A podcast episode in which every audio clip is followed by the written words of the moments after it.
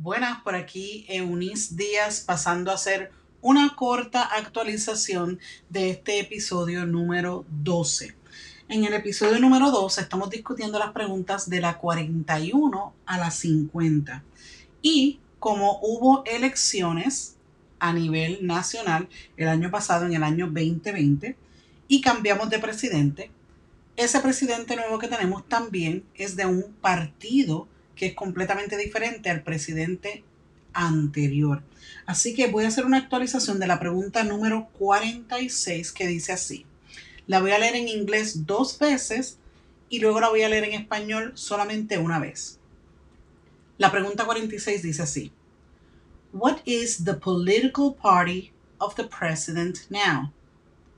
What is the political party of the president now? Ahora bien, ustedes saben que el presidente que tenemos actualmente, el presidente Joe Biden, pertenece al Partido Demócrata.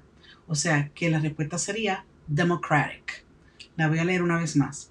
What is the political party of the president now? Democratic.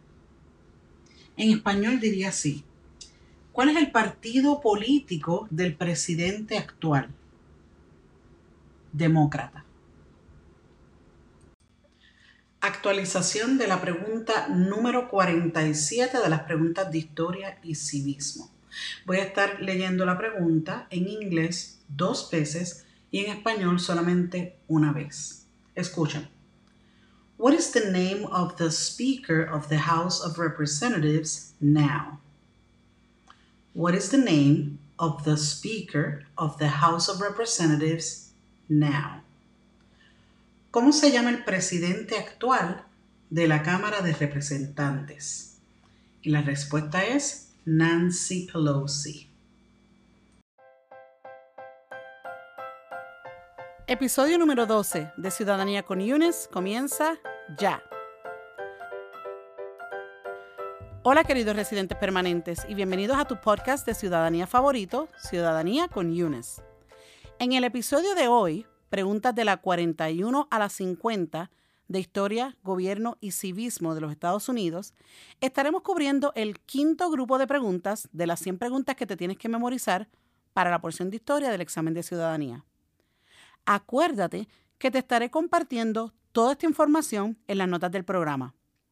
Puedes escuchar este podcast mientras estás de camino al trabajo, mientras lavas los trastes o mientras haces ejercicios. No hay necesidad de tomar notas a la prisa porque las mismas estarán incluidas en cada episodio. Durante este episodio estaré repitiendo la pregunta en inglés dos veces y la traducción al español solamente una vez, para que se te haga más fácil entender el contenido. De vez en cuando, luego de cada pregunta, puede que también haga una pausa y te abunde más en cada explicación, para así poder aclarar dudas y facilitar la información. Sin nada más que añadir, Comenzamos. Pregunta número 41. Under our Constitution, some powers belong to the federal government. What is one power of the federal government? Under our Constitution, some powers belong to the federal government. What is one power of the federal government? To print money? To declare war? To create an army and to make treaties. De acuerdo a nuestra Constitución, algunos poderes pertenecen al gobierno federal. ¿Cuál es un poder del gobierno federal? Imprimir dinero, declarar la guerra, crear un ejército y suscribir tratados. Básicamente lo que esto significa es que ciertas cosas las puede hacer el gobierno federal y otras cosas las puede hacer el gobierno estatal, o sea, de los estados. Y en el caso del gobierno federal, la única entidad que tiene el poder de imprimir dinero es el gobierno federal. Siempre les pongo este ejemplo a mis estudiantes. Imagínate, tenemos 50 estados, imagínate que cada estado pudiera imprimir su propio dinero. Habría un total caos, porque entonces el estado de Nueva York tendría su propio dinero, el estado de Colorado estaría imprimiendo su dinero diferente. Entonces, cuando te movieras de estado a estado y quisieras pagar por tus pertenencias, no podrías porque tu dinero de Nueva York, quizás no sería aceptado en el estado de Colorado. Así que es muy importante que tú sepas que la única entidad que está permitida para imprimir dinero es el gobierno federal. Lo mismo con declarar guerras, lo mismo con crear un ejército, porque cada estado no puede tener su propio ejército, y hacer tratados con otros países. Pregunta número. Under our Constitution, some powers belong to the states. What is one power of the states? Under our Constitution, some powers belong to the states. What is one power of the states? Provide schooling and education. Provide protection, police. Provide safety, like the fire department. Give a driver's license. And approve zoning and land use. De acuerdo a nuestra Constitución, algunos poderes le pertenecen a los estados. ¿Cuál es un poder de los estados? Proveer escuelas y educación, proveer protección, que es la policía, proveer seguridad, que es el cuerpo de bomberos, conceder licencias de conducir y aprobar la zonificación y uso de las tierras. Volvemos al mismo tema que acabo de hablar en la pregunta número 42 cuando decíamos que algunos poderes les pertenecen al gobierno federal y, y otros poderes le pertenecen al gobierno estatal. Los estados tienen ciertos poderes. Por ejemplo, todos los estados deben tener la potestad de proveer escuelas y educación. O sea que cada estado tiene que tener suficientes escuelas para darle servicio a los miembros de su comunidad. También tiene que proveer una protección, o sea que es el cuerpo de policías. Lo mismo tiene que proveer seguridad, que es el cuerpo de bomberos. Cada estado tiene que tener la potestad de hacerte una licencia de conducir, de proveerte una licencia para tú poder manejar y te aprueba el uso de las tierras y la zonificación. O sea, cuando tú compras un pedazo de tierra como tu casa o tu propiedad, te dice cómo tú puedes usar la propiedad que tienes. Pregunta número 43. Who is the governor of your state now? Answers will vary. Esta es una de esas preguntas que las respuestas variarán porque todo depende del estado en donde tú vivas.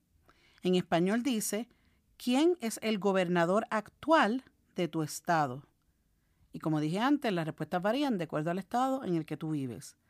Para la mejor información, por favor, visita la página de www.uscis.gov.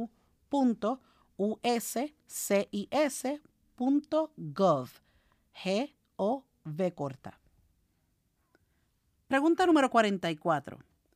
What is the capital of your state? What is the capital of your state? Answers will vary. Esta es otra de las preguntas que también las respuestas estarán variando de acuerdo en el estado que tú vivas. Así que para buscar la mejor información, repito una vez más, visita la página www.uscis.gov.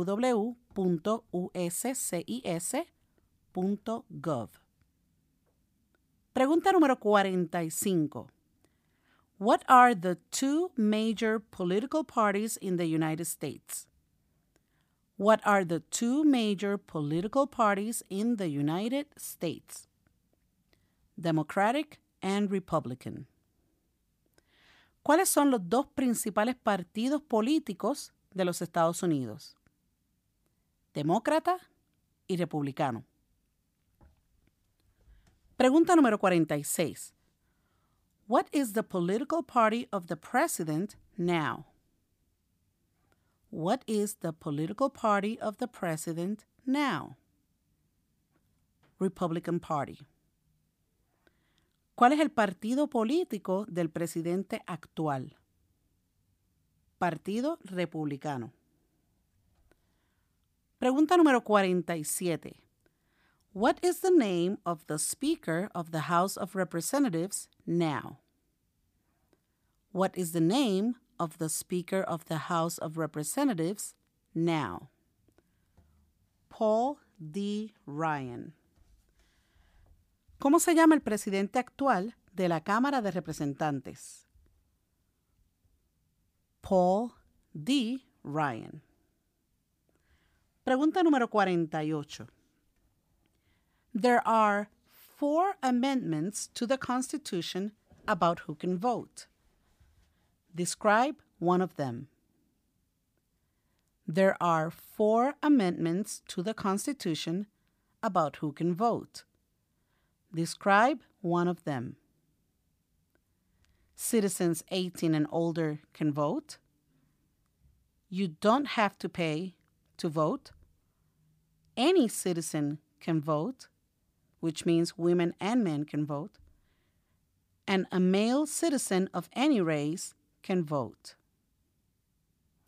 Existen cuatro enmiendas a la Constitución sobre quién puede votar. Describe una de ellas. Te voy a estar mencionando cuatro, solamente tienes que mencionar una. Ciudadanos de 18 años en adelante pueden votar. No se exige pagar un impuesto para votar. Cualquier ciudadano puede votar, tanto mujeres como hombres pueden votar y un hombre ciudadano de cualquier raza puede votar. Esto, esta respuesta se la explico mucho a mis estudiantes porque hace dos o tres episodios atrás habíamos hablado de que hay 27 enmiendas a la Constitución actualmente. Y de esas 27 enmiendas, cuatro de ellas hablan de quién tiene derecho a votar. Y Obviamente las enmiendas son cambios que se le hacen a la Constitución. A través de los años se le han ido haciendo cambios porque se han ido mejorando algunas cosas, la sociedad ha cambiado y todas esas cosas que pasan, ¿verdad? Y por ejemplo, en los tiempos de antes, las mujeres no podíamos votar, pero ahora estamos en el 2018, ya nosotros tenemos el derecho a votar igual que los hombres. En los tiempos de antes, los miembros este, del cuerpo los hombres, vamos a decirlo así, que eran de raza negra, tampoco podían votar, porque ellos pertenecían, eran esclavos, pertenecían a otras personas. Pero como las cosas han cambiado, en los días de ahora los hombres son libres y también tienen el mismo derecho a votar que cualquier otro hombre de cualquier otra raza. Pregunta número 49. What is one responsibility that is only for United States citizens? What is one responsibility that is only for United States citizens? Serve on a jury and vote in a federal election. ¿Cuál es una responsabilidad que corresponde solo a los ciudadanos de los Estados Unidos? Prestar servicio en un jurado y votar y votar en una elección federal. Pregunta número 50 y la última del día de hoy. Name one right only for United States citizens. Name one right only for United States citizens. Vote in a federal election and run for federal office. ¿Cuál es un derecho que pueden ejercer solo los ciudadanos de los Estados Unidos? votar en una elección federal y postularse a un cargo político federal. Bueno, mis amigos, mis queridos residentes permanentes, esto ha sido todo por hoy. Espero que estas preguntas en inglés y en español les sirvan para mejorar sus destrezas a la hora de entender la historia, gobierno y civismo de la nación estadounidense y que mi sistema les provea un poquito más de confianza a la hora de contestarlas. Me pueden escuchar por iTunes si tienen iPhone, por Stitcher si tienen un teléfono Android. Además de que si se suscriben a este podcast, cada vez que añado un episodio, el mismo se estará descargando automáticamente en tu teléfono, lo que significa que el único trabajo que vas a estar pasando es el de abrir la aplicación del podcast. ¿Te gusta el podcast? Coméntalo con tus amigos. El podcast te está ayudando mucho. Compártelo con otros latinos. ¿Tienes recomendaciones o sugerencias? Déjame un mensaje en los comentarios. Gracias a todos y a todas por su apoyo y por sus cinco estrellitas que me ayudan a darle más visibilidad a este proyecto que hago con mucho amor. Esto ha sido todo por hoy. Besitos desde el más acá y hasta la próxima. Chao.